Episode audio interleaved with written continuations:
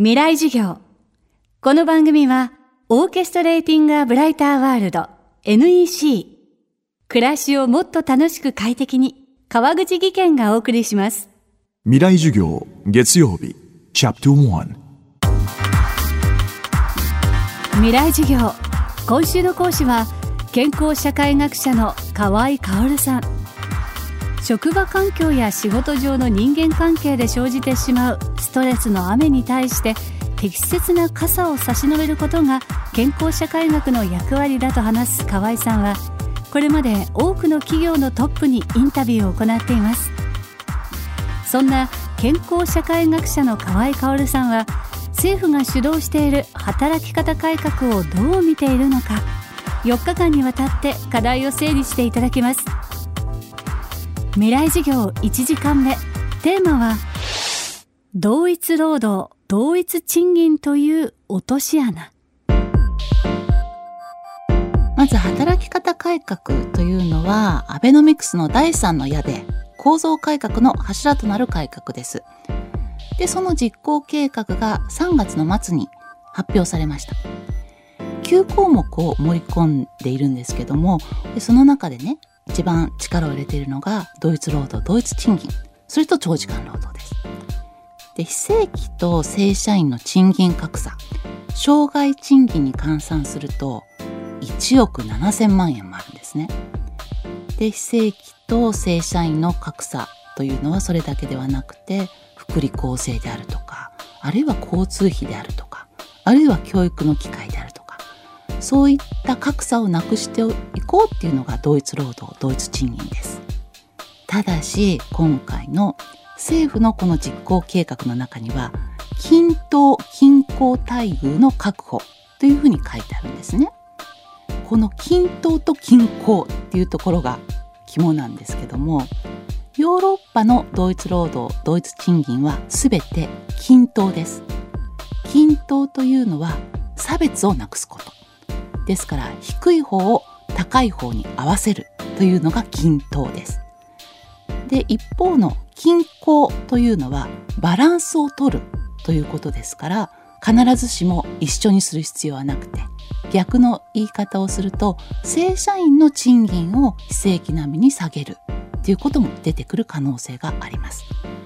ですので今後はこの均等均衡待遇これをどういうふうに法案の中に入れていくのかっていうところを私たちは見なくちゃいけないんですが必ずしも非正規の賃金が上がることではない可能性もあるということは忘れないでください。でもう一つが長時間労働です。で長時間労働はもう皆さんもご存知だと思いますけど日本は世界一長時間労働の国で1990年代以降労働時間は減ったというふうに言われてますけども本当は減ってなくってこれはパートさんの労働時間を入れてるから減ったように見えるだけでフルタイムの労働者の労働時間だけを比較するとこの20年間で全く減っていません。で今回この政府の働き方改革の実行計画では罰則付きの時間外労働長時間労働の上限を設定しました結果的には繁忙期などは月100時間未満まで認めるというふうになっていますで過労死ラインというのは月80時間。つまり月100時間未満まで認めるということは過労死を合法化したというふうにも揶揄されているということなんですね。で一方で働く側からすると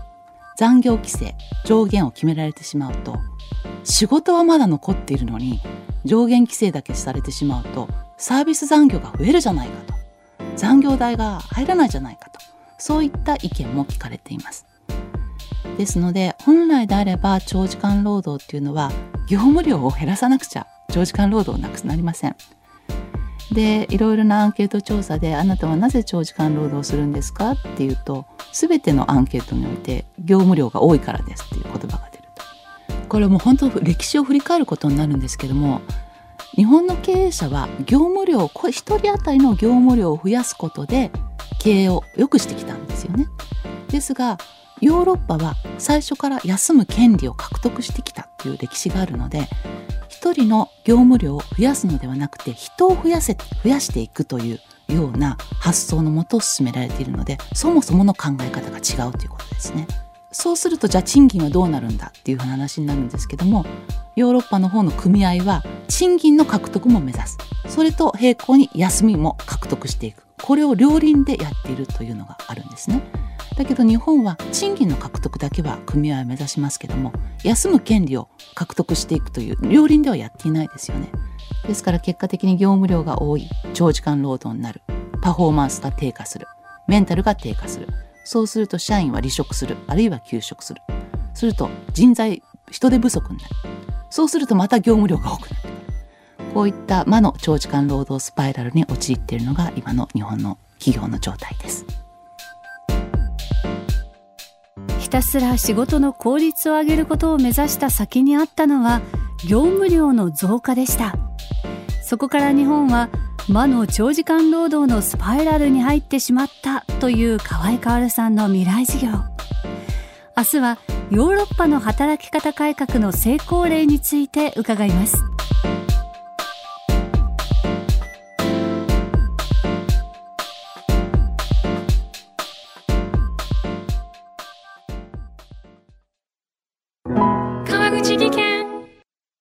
階段での転落。大きな怪我につながるので怖いですよね。足元の見分けにくい階段でもコントラストでくっきり白いスベラーズが登場しました。皆様の暮らしをもっと楽しく快適に。川口技研のスベラーズです。未来授業。この番組はオーケストレーティング・ア・ブライター・ワールド NEC 暮らしをもっと楽しく快適に川口技研がお送りしました。